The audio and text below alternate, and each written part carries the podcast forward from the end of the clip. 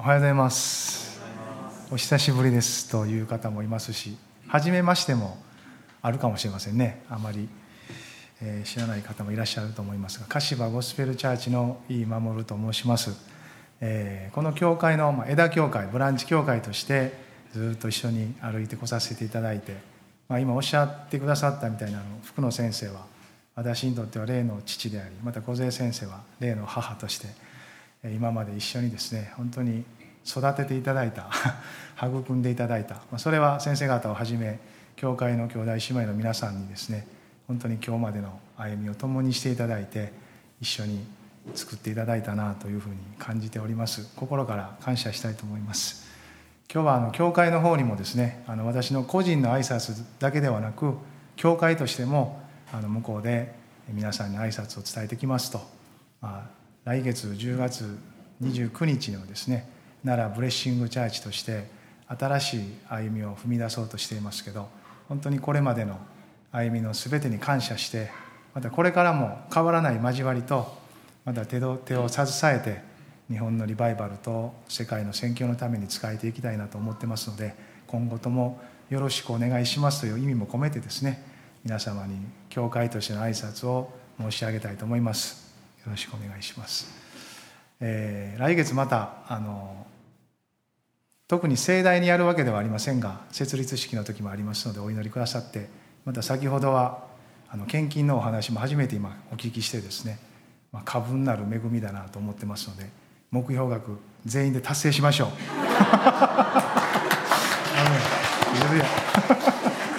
いただけるものは全ていただきます今までも恵みによって歩いてきましたのでこれからも恵みをいっぱい受けながらですね一緒に歩いていきたいなとそんなふうに願っています、えー、ちょっとだけ今日は写真を用意したんですね。今設立に向けてあの記念プロジェクトというのをいくつかしてますがその中での一つで記念リフォームということをしています。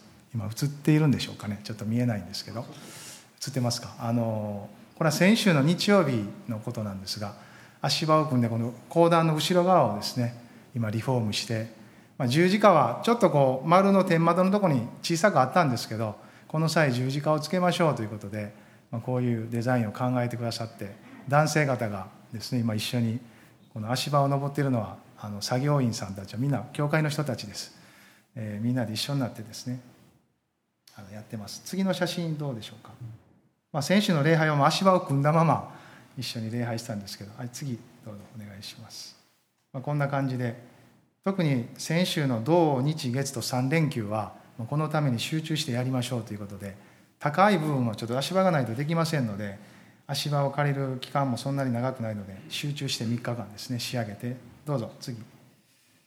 こんな感じで、えー、みんな頑張ってですね上の方は暑いんですよ割とね温度が高いですから。どうぞ次行きましょう。で、こんな感じです。これが下までずっとままだ続いていくんですけど上半分ぐらいまでのところを仕上げてですねまた来ていただいたら生で見れるかなと思いますので近くに来た際は是非お立ち寄りいただきたいなと思います。以上です、まあ、そんなこんなで8月キャンプシーズンを終えてですね今年はコロナが明けたというか、まあ、そういうことですのでキャンプもたくさんあって私も4つぐらいキャンプをこう自分の教会も含めてですねこう4つぐらいのキャンプを毎週ごとにこう過ごしながら久しぶりやから体力持つかなと思いながらですね祈っていただきながら過ごしたんですけど、まあ、なんとか支えられて、まあ、そのまままた9月に入って9月は絶対忙しなるやろうなと思ってたんですね。そしたらもう予想通り加速度的に忙しくなって今過ごしていますけれども、まあ、でも主の恵みに支えられながらまた兄弟姉妹と共に今いろんなところを一緒に歩いています、まあ、皆さんも秋の歩みが今どんなふうにあるかなと思うんですけど一箇所今日の御言葉を開きたいなと思いますが出エジプト記ですね今日は。13章。21節と22節。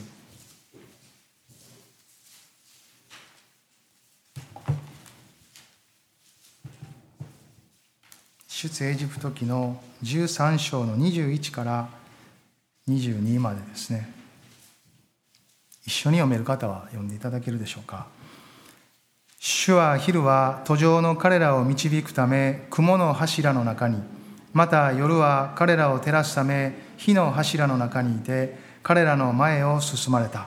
彼らが昼も夜も進んでいくためであった。昼はこの雲の柱が夜はこの日の柱が民の前から離れることはなかった。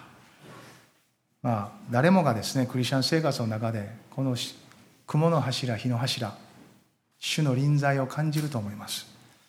イエス様を信じ共に歩き出す。その時からこの柱は決して離れることがない。主の臨在そのものですよね。雲はま神秘的な神様のそのご性質というかその存在を表しているのではないかなと思います。火はその力強さ荘厳さ神様のそのような見業を表しているのかなと思いますが雲の柱火の柱それが表すこの主の臨在。それが続けてこの秋の歩みもですね一緒にあることだなと感じています。私たちもこの設立に向かう歩みの中でですねそのことをずっと感じながら歩いてきたなと思っています。先ほども妻が証ししてくださったんですけど2004年11月にこの場所で祈られて使わされてですねそして2006年の6月に引っ越してそして長男がまだ6ヶ月ぐらいでしたけどあの通っていたところからそこに住居を構えながらですね、えーまあ、特に本腰が入ったのかどうか分かりませんが右も左も分からない状態でのスタートでですねしかし皆さんに温かく迎えていただきまた年配の方も多かったんですが本当に親しく接してくださったなとそんなふうに思っています。子どもたちもいろんな人に抱っこされながらあの育てていただいたなと感じながらのそういう歩みでした。そして2008年に南大阪福音協会のスタッフ会の方でですね、まあ、会計的に自立していく、まあ、そういう歩みをしていったらどうかということで、まあ、そのような歩みが始まっていくんです、まあ、その時にはまだ設立するとかそういうことまでは考えには入っていませんでしたけれどもはっきりとはですね。ただ様子を見ながらしかしその方向性を指し示していただきながら歩き始めました、まあ、そんな中で5年たち10年たちという中でですねこれほんまにいつになったらどうなんねやろうみたいなですねイメージでした、えー、最初持ったイメージはですけど何かこう満たされて溢れるようにして設立に向かっていくのかなというイメージを持っていたんですが10年を過ぎたぐらいにあそういうことじゃないな。神様は私たちが踏み出すのを待っておられるんじゃないのかな。そう主体的に捉えるように変えられていきました。むしろ神様は待っていてくださったんだなと今となっては思うんですけど。ちょうどヘルニアで2017年に倒れて2018年に起き上がってですねその頃からそういう思いが少しずつ少しずつ膨らんでいってですねそして2019年その思いがどんどん膨らんで2020年の秋にですねスタッフ会で話している時にもうこれ以上サポート受けるのをやめていきませんか？と。受けるのは簡単だけど受けてる分はいつも受けるものとして考えていくんじゃないでしょうか？と。ですからもう私たちに与えられた分として自立していくことを受け取っていきましょう。そしてそのような話の中で経済自立牧会的な自立を進んでいく中で設立ももう考えて一つの教会として立っていきましょうと。次の年2021年の総会で皆さん分かち合いながらですね。そして一緒にチャレンジしていきましょうと。ホップステップジャンプで202120222023年に向かっていきましょうということでホップステップジャンプって昭和みたいですよね。私が昭和の人間やからそうなったんか分かりませんがなんとなくそういう思いが響いて向かっていきましょうということでその時から歩き出したんです。まあそんなにこう飛び抜けて何かが起こっていったわけではありませんある意味では。地道な歩みが続けて続けられているんですがしかし着実にですね私たちの信仰は神様への信頼が強められそしてイエス様についていきたいという願いはとても大きく膨らんでいってるなとそのことを感じています。いまだに会計的には大変です。多分この中にいる誰よりも私今お金持ってないと思います。冗談です。まあそれぐらいのことですけどでも本当に心配がないのは神様による本当に恵みだなと感じているんですね。献身していく時にいつもいろんな先生方が祈ってくださったんですね。その時にいつも祈られる一つのことがありました。それは経済的なことは心配しなくていい。神の国とその義を第一にしていくならば必ず満たされていきます。よく祈られたんです。その頃はまだそれほど実感がないので分からなかったんですけれどもまあそんなもんかな。そやな。みんな経済は生きていくために必要やし大切やなと言いながらですねそういう思いで受け取っていました。でもそれが献身して歩き出しながらですね実感となっていく時にですねあよく祈られたなと思い出すんです。そしてその祈りがよみがえってきてあそうや。だから大丈夫やなって。そうおっしゃってたな。その先生とか祈ってくださった方はもちろんですけど背後に主がおられその先生方もそういうふうに歩いて言っておられた姿を見る時にですね同じ主が導いてるんだったら大丈夫だな。大丈夫だなと。何か心がまたホクホクしながらですねそんなようなことで導かれてきたように思います。ある時川のほとりにですね一見でかい家があるんですよ。でその家の前に立つと二条山っていう山が柏から見えるんですけどそのロケーションがむちゃくちゃ綺麗ですね。その家の前に佇み前にはこう川が流れてて2つの川がちょうど合流するそういういいロケーションなんですよ。春になるとお化け桜と私が勝手に呼んでるでっかい桜がですねわーっと咲き出すんですけどそこに佇んでですねせやな。で振り返ったらその大きな家があるんですよ。それを見ながらですねうん。いい立地やと勝手に思いながらですね。別に不動産屋でも何でもないんですけど。そう思いながら見てるんですね。その時にふっと心の内にですねおそらくというか絶対主が語りかけてくださったんです。あなたの立地もいいですよって言葉だったんです。あなたの立地もいいですよ。えって一瞬思いながらもうすぐに分かりました。ああそうやな。キリストが土台に据えられそこに立て上げられている私の人生こそこの目で見ているこのロケーション以上のものが今与えられているんだというその実感がうわーっと広がってきてですね、まあ、ちょうど教会行く道すがらだったんですけどその後はもう目に見える景色以上の内なるこの霊的な現実に神様が広がりを持って見せてくださって教会に着くまでずっと自分が与えられたキリストにある立地について考えていたんです。神様が与えてくださっている恵みはそういうものです。そしてそれは目に見えないものではありますがいずれそれだけが目に見えるものになります。今目で見ているものは全部過ぎ去りますが今目で見えていないしかしうちにあるこの霊的な現実だけが最後永遠の世界で残っていきます。永遠の御国はあります。そして永遠の滅びがあります。しかし神様は救われ命を得全ての人が永遠の御国に入るようにと招いてくださっています。神は実にその一人をお与えになったほどによう愛された。一人一人を愛してくださった。それは御子イエス・キリストを信じる者が一人として滅びることなく永遠の命を持つためである。この御言葉は真実であり最後この御言葉が残ってきます。この御言葉に信頼するなら命を得そして天の御国において父なる神様を真ん中にしたあの食卓に全員つながっていくことができます。若い頃青年の頃に20代の頃にいただいたそのビジョンは色あせずずっとあります。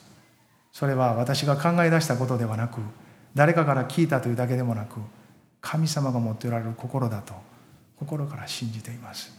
それが私たちクリスチャンたちの中にもある心ではないでしょうか、まあ、そのような中で最終段階としてホップステップジャンプで歩き今今年の4月からですねそういう形で今歩き続けています、まあ、これまでの本当にサポートしてくださったそれは経済というだけでなく祈ってくださりまた交わりの中にあるということそのものが一人一人との存在のつながりがそのまま恵みであったことを心から思っています。そしてそれはこれからも変わらないものではあると思うんですけれどもしかしこのような形で歩き進んでいくことは何か RCI から出たいわけではありません。結果としてそうなっているだけであって主が導かれたところを歩いている。その延長線上に私たちはあるんだということをですね一緒に喜んでいただきたいなと心から願っています。まあ、そんなことでこの主の臨在に導かれながら私たちは来ました。今も歩き続けてます。また皆さんもそうだろうと思うんですね。この9月の歩みが始まってからですね神様はどんなふうにこの忙しさの中を歩いていきましょうと思った時に主が一つのフレーズを与えてくださったんです。賛美を先立たせよ。主への賛美を先立たせよ。何かそういう心が広がっていきました。ああそうですね主よ。いつも聖書はそうですよねと。何か事あるごとにどの部族から行きましょうかと神様の前にイスラエルが出る時大体言われるのはユダが先に登っていかなければならない。ですよね。ユダとは賛美主を褒めたたえるという意味の言葉です。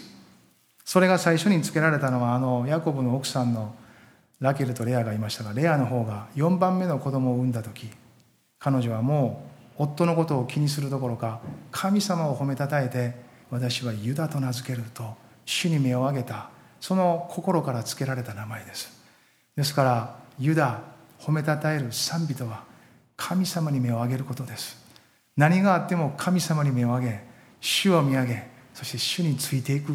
そういう信仰が賛美ということではないでしょうか。歌うことはもちろんです。このように礼拝で共に賛美することはもちろんです。しかしそれは神様に目を上げ賛美の先におられるのはいつも神様です。なぜなら賛美は神様から来るからです。人間がどんだけ頑張って力強く作り出そうとしても賛美は作り出すことはできません。歌は作れます。音楽は作れます。しかしそれを用いた神への賛美は救われた人にしか歌うことができない。捧げることができないものです。この後のイスラエルはですね14章15章にこう続いていくんですけどモーセたちイスラエルはエジプトから脱出してそして航海という大きな海の前まで来るんですね。そして後ろからはエジプト人が押し迫ってくるんです。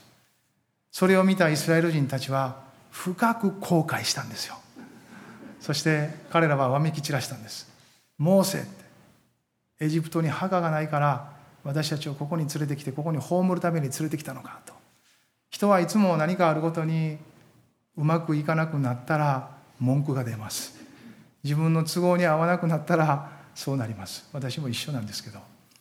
そんな感じでわめき散らしたモーセはそれを背中にですね神様の前に杖を上げてそして後悔が割れていくんですね。そして彼らは乾いたところを通っていきます。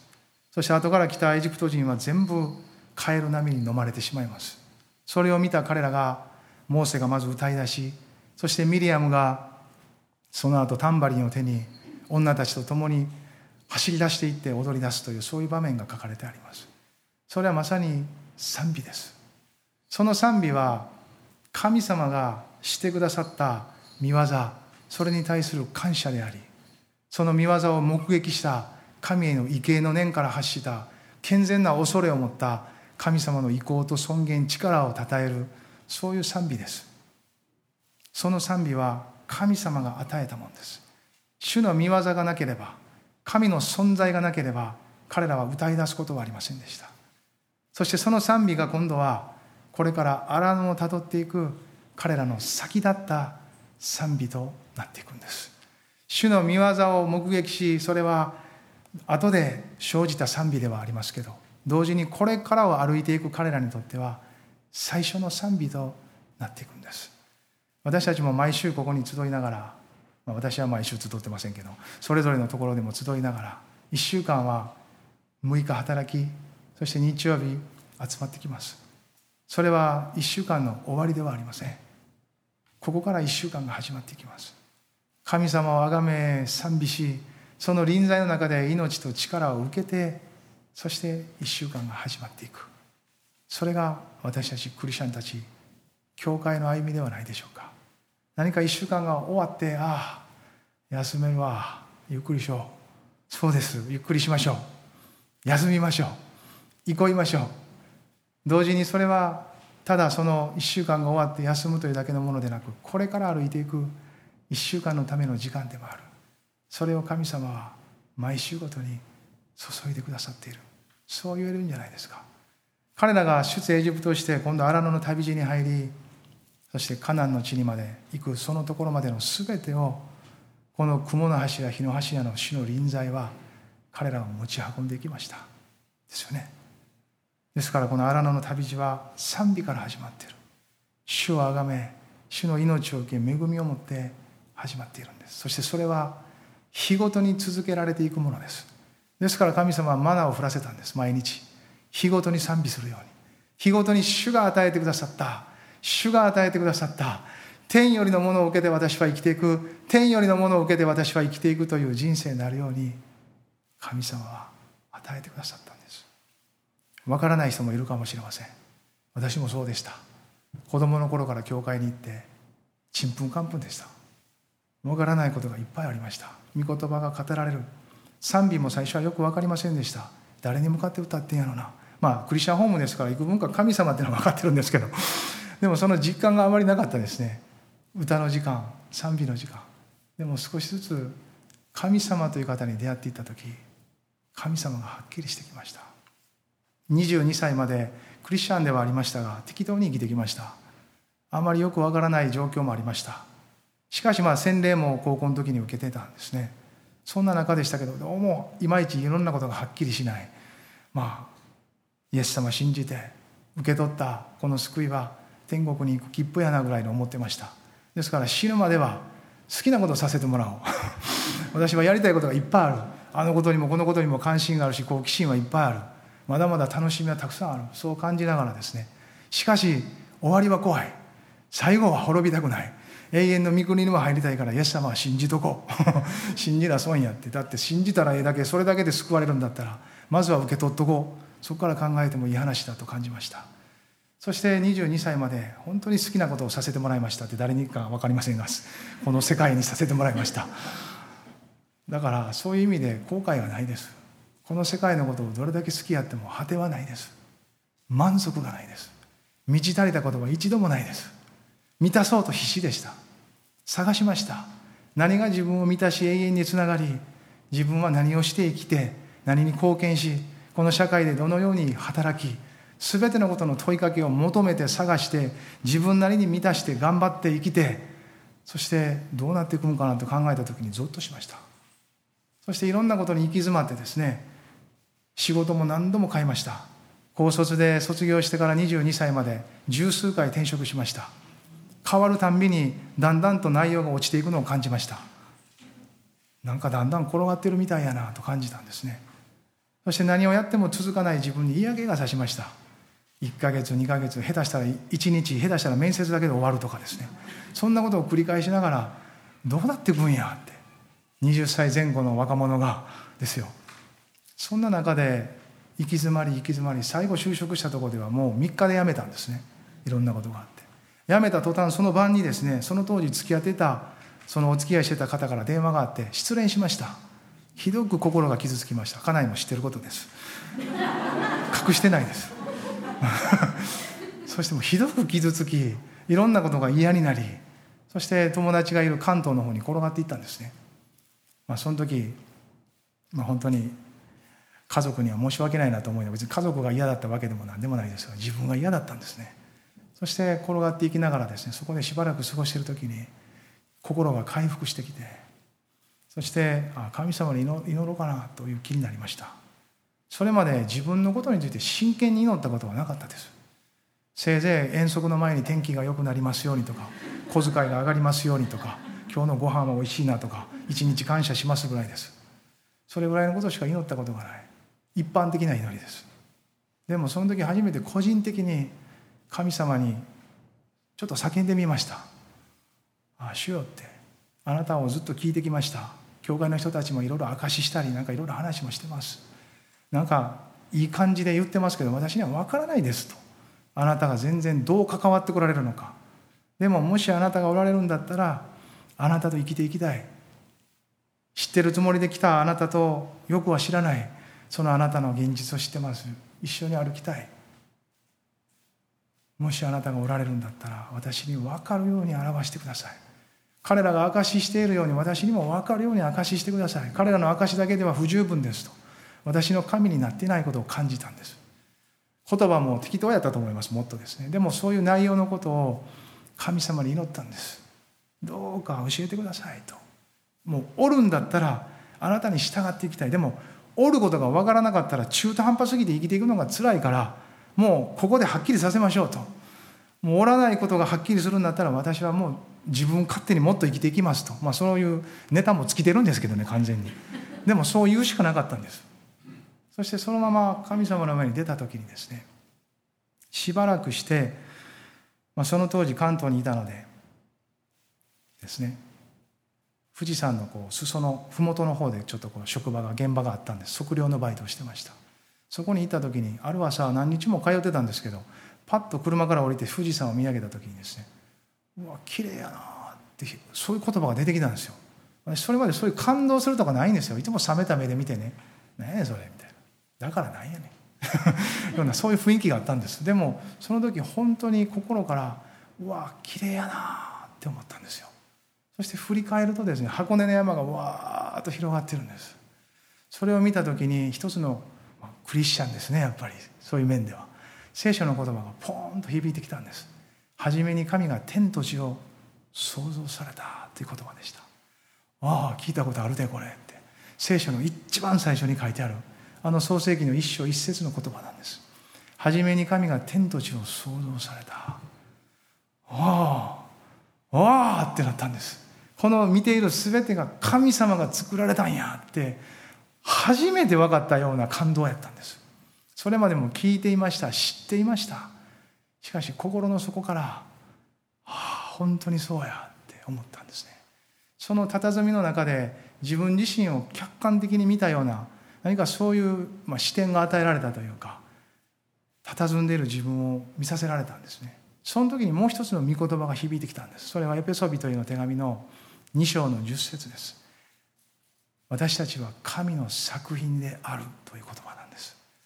それが響いてきた時に自分が神様に作られたんだってことが分かりました。そしてこの神様が私の主であり神であり創造主であり私が従うべき方なんだとその瞬間に分かったんですよ。そしてその分かったことを通して、まあ、すぐにまた仕事が始まってあの時多分すごい長い時間に自分は感じたんですけど多分すごく短い時間やったと思います。もう普通に一日を過ごして終わってそれから数日経った頃です。母とこう電話をしてたんですね。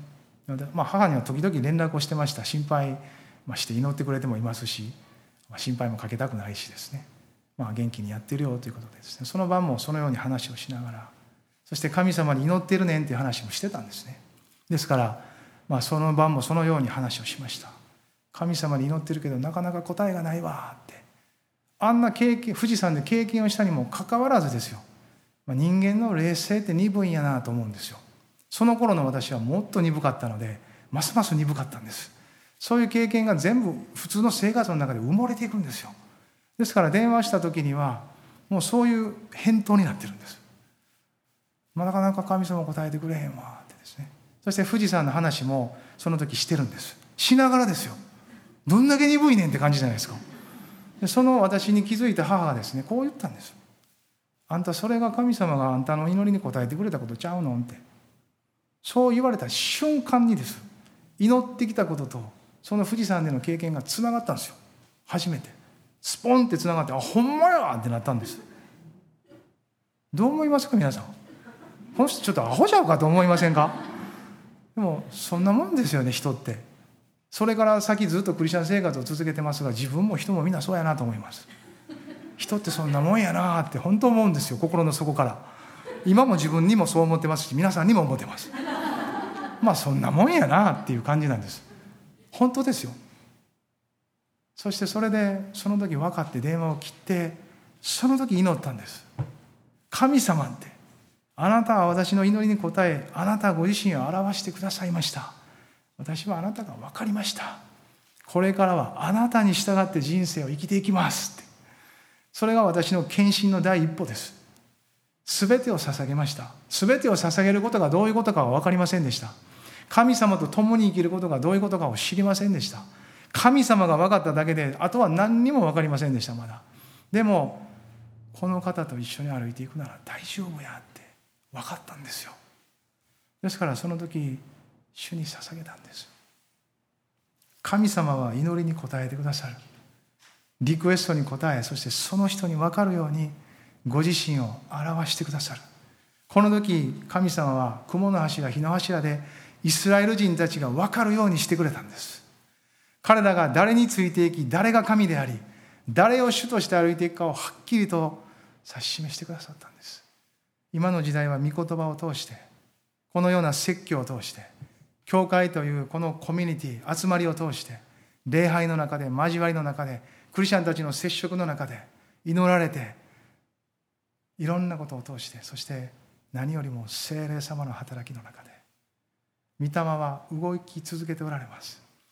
鈍い私たちのこの肉声を超えて 今日もよくわからない私たちのこの霊性をはっきりさせていくのは御霊です。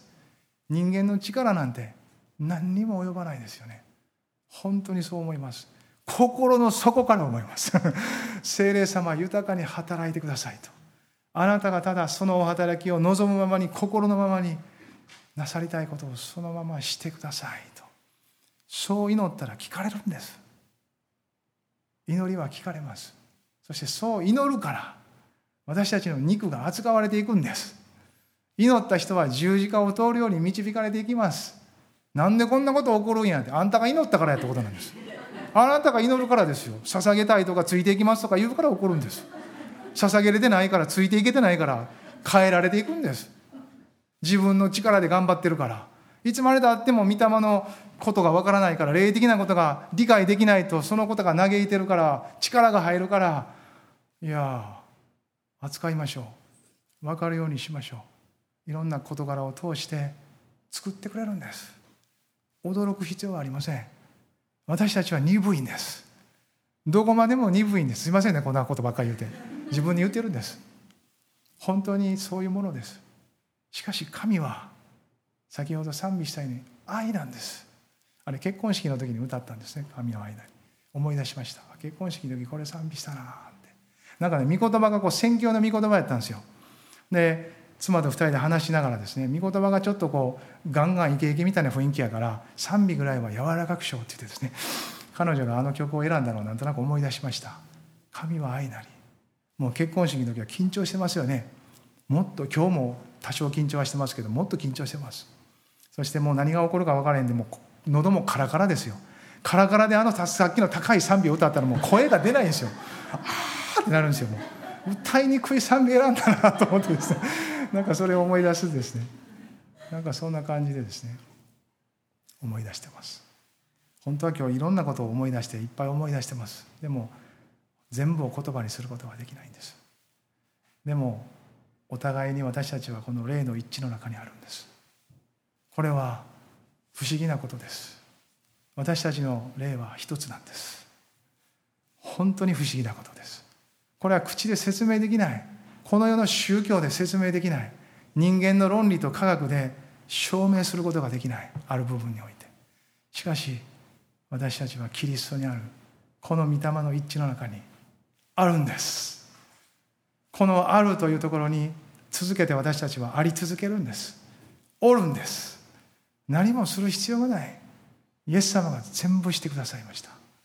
私たちに代わって全部してくださった。何もする必要がないんです。全部イエス様がしてくれたんです。恵みとは神様がしてくださったことの全てを見ることです。思い巡らすことです。この御言葉から神の恵みしてくださった全部をそのしてくださった神様のそのもう溢れるばかりの表現しきれないこのご人格の全てを知ることです。そうするならば私たちの技が何にも及ばないことがはっきりとしてきます。イスラエルの民たちが割れたあの海の乾いたところを通ったように救いは神様の技です。人の説得ではない。雰囲気でもない。そこに精霊が働いた時その人は救われるんです。不思議ですね。本当に不思議です。ハレルヤ。いろんな頑固が砕かれていくことは不思議です。あらゆる扉が開かれていくことは不思議なことです。あらゆる山が低くされるのは本当に神様の技です。あらゆるへこみが埋められて平らかに通っていくことは本当に不思議なことです。神様の御業がそんなふうにそんなふうにそれぞれの人生の中で私たちのこの時代の中であり続けていくことはとても不思議なことです。本当に不思議さを感じずにいられないです。柏に行き始めた頃からしばらくしてですね私の心に芽生えた一つの厄介な心があったんです。車で30分という言葉なんです。何を指し示すか分かりますここから鹿島まで車で30分なんです。ハレルヤ。私は青年期にですね本当に神様の前にずっと出ながらですねいつも祈っていた中で神様はいつも世界宣教という夢をですね私にくれてたんです。世界宣教全世界。世界の隅々。いろんな国々。いろんな人々。いろんな文化。いろんな食べ物。いろんな音楽。いろんな言葉。その願いと強烈なビジョンと神様がそこに召してくださっている思いがずっとありました。ですからずっと祈り求めることは主は私をどこに使わせてくださるんですか？どの国にどの民族にどこに使わせてくださるんですか？主よと祈り続けてたんです。そんな中で柏に使わされていったんです。別にこれは無理強いされたわけでもないんですよ。深く心の中ではあ主が使わせておられるんやなと納得してるんですけど。でも私のこの納得感がない自分というものの心の中にはですね車で30分っていうのが残ったんです。あることあるごとに何かがあるごとに車で30分っていうのが出てくるんですよ。厄介やなこれ嫌やなと思ったけどあどうやらこれ私のもんやなと思いながらですね付き合わなあかんかったんです。皆さん私はこの車で30分に付き合ったんですよ。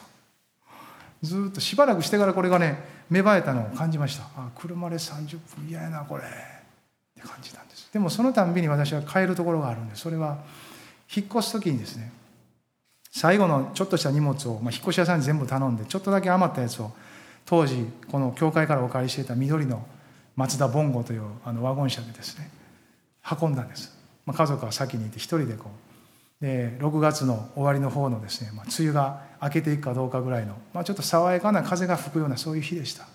その中でこの富田林から柏に向かう時にですねあのどんずる棒を越えて当時はもうあのどんずる棒もなんかむちゃむちゃな道を通ら通っていったんですね。その道を越えて今はもうきれいに舗装されてますけども。そしてこっちの柏川に入っていく中でですねこう線路がずっと伸びてるんですね。その線路沿いを道がずっとあるんです。その道をこうぐっと走っていく中で神様がこの窓を開けてたからかどうかこの風のようにですねこうさーっとこう流れるような思いの中でですねここがあなたの宣教地だと語られたんですよ。その言葉がいつもその車で30分を覆していったんです。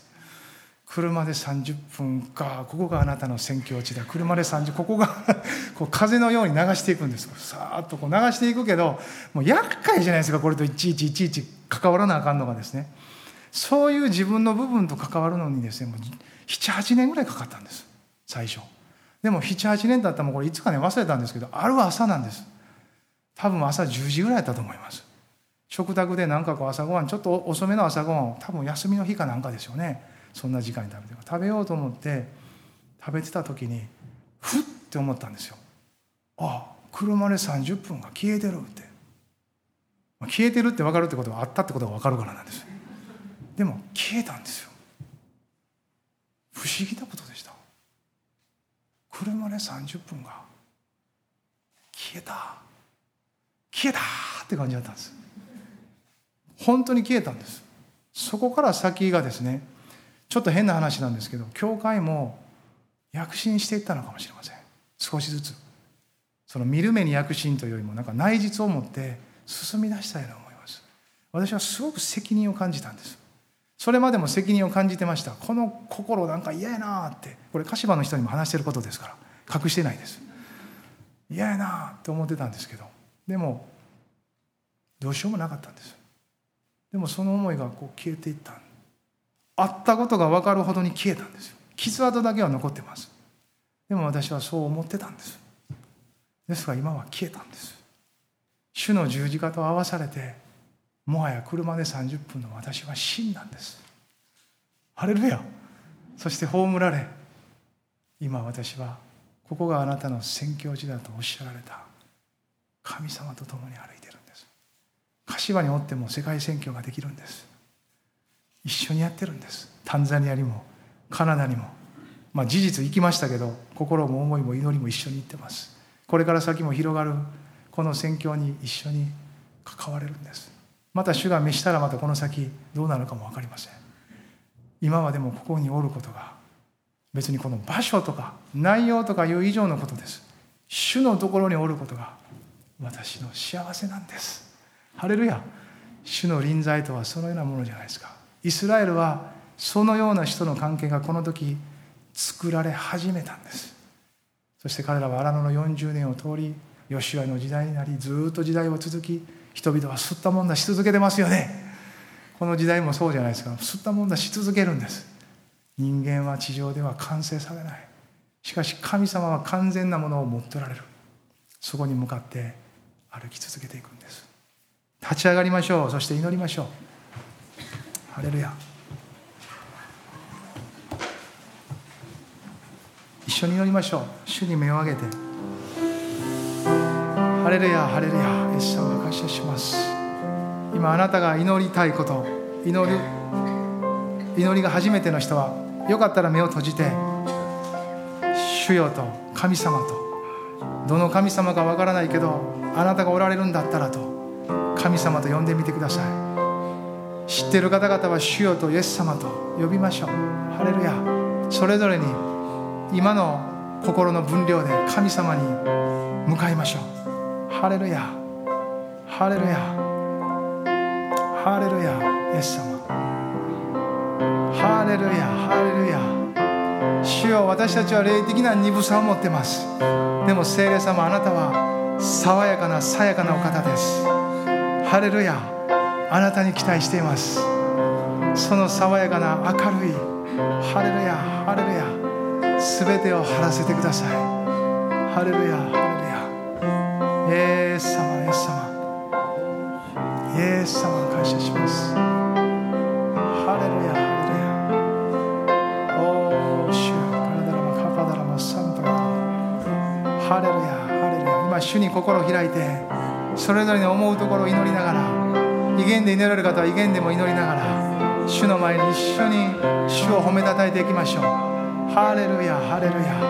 おーシャラバカパラ委ねるべきことを主に委ねましょう。明け渡すべきことがあったら主に導かれて明け渡しましょう。ハレルヤ。握っていることを気づいたら今日は手を離しましょう。神様の前に置きましょう。ハレルヤ。ハレルヤ。自分の頑張りに気づいたら今すぐやめましょう。そして主に委ねて主が働くことに期待しましょう。ハレルヤ。神様は忠実な方です。誠実な方です。真実なお方です。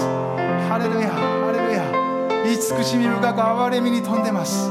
愛に富みこの方以上の憐れみを持った方はいません。ハレルヤ。ハレルヤ。ありったけの愛で私たちを愛してくださる方です。主の許しは永遠で完全です。財石感があるならば責められる心があるならば主の十字架を仰ぎその血潮を仰ぎましょう。ハレルヤ。癒しの雨が注がれます。主の血潮を仰ぐなら癒しの雨が注がれるんです。感謝を満たしましょう。主の平安が訪れます。賛美を満たしましょう。主がそこに住まわれます。祈りが満ちたなら主の御業が現れていきます。ハレルヤ。ハレルヤ。一つ一つ神様がその御言葉に忠実にことを成していかれます。私たちはそれを主の恵みをいただいて忠実に応答することです。ハレルヤハレルヤ。イエス様続けて祈りましょう。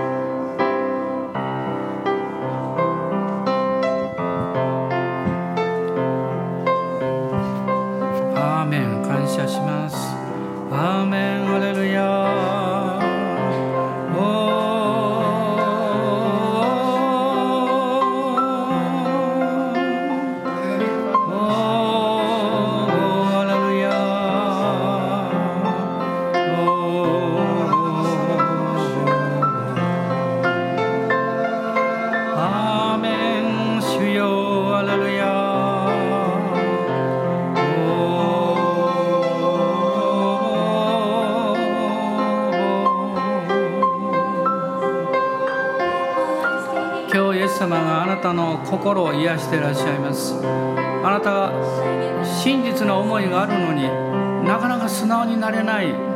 おそらくあなたの心に痛みや傷があるからじゃないですか。誰かの言葉あるいは家族の言葉親しい人からの何かの振る舞いだったかも分かりません。でもいつまでも心の中に傷を持ったままでいるとあなたの人生の損失です。あなたは幸せを失っていきます。イエス様の十字架と神様の愛は今日それをあなたの心から取り除いて癒してくださいます。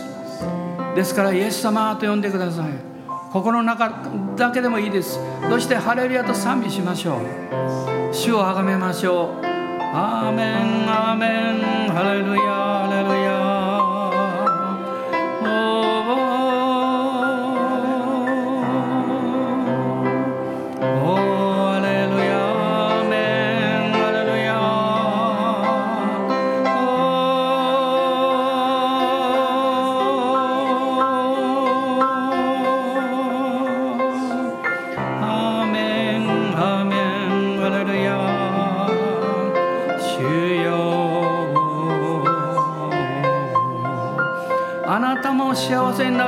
があります。あなたも幸福を得る力を神様与えてくださいます。前進しましょう。あなたの家庭生活人生において教会生活において神様の偉大な力をそして神様の偉大な祝福を受け取っていきましょう。小さい世界から出てください。大きな大きな神の世界に入ってください。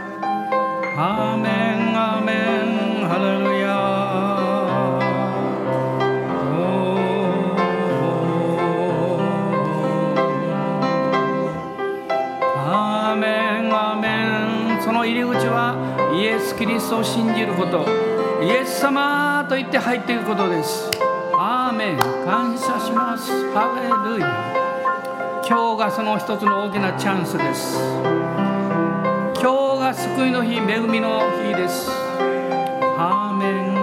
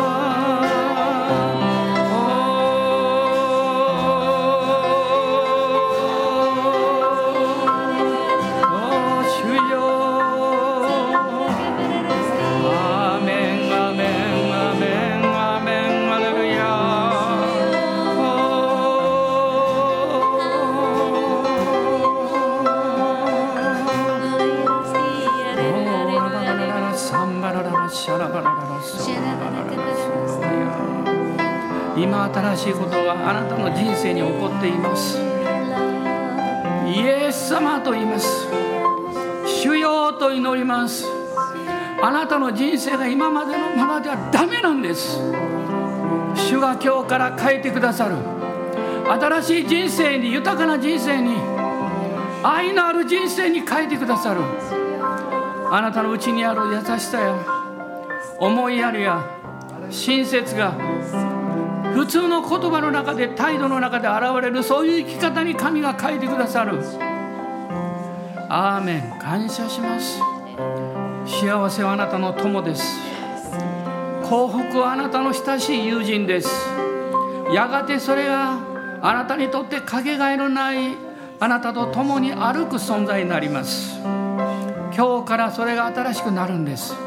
ですからイエス様と私たちは祈ります。アーメンアーメン感謝します。アーメン祈りは聞かれている。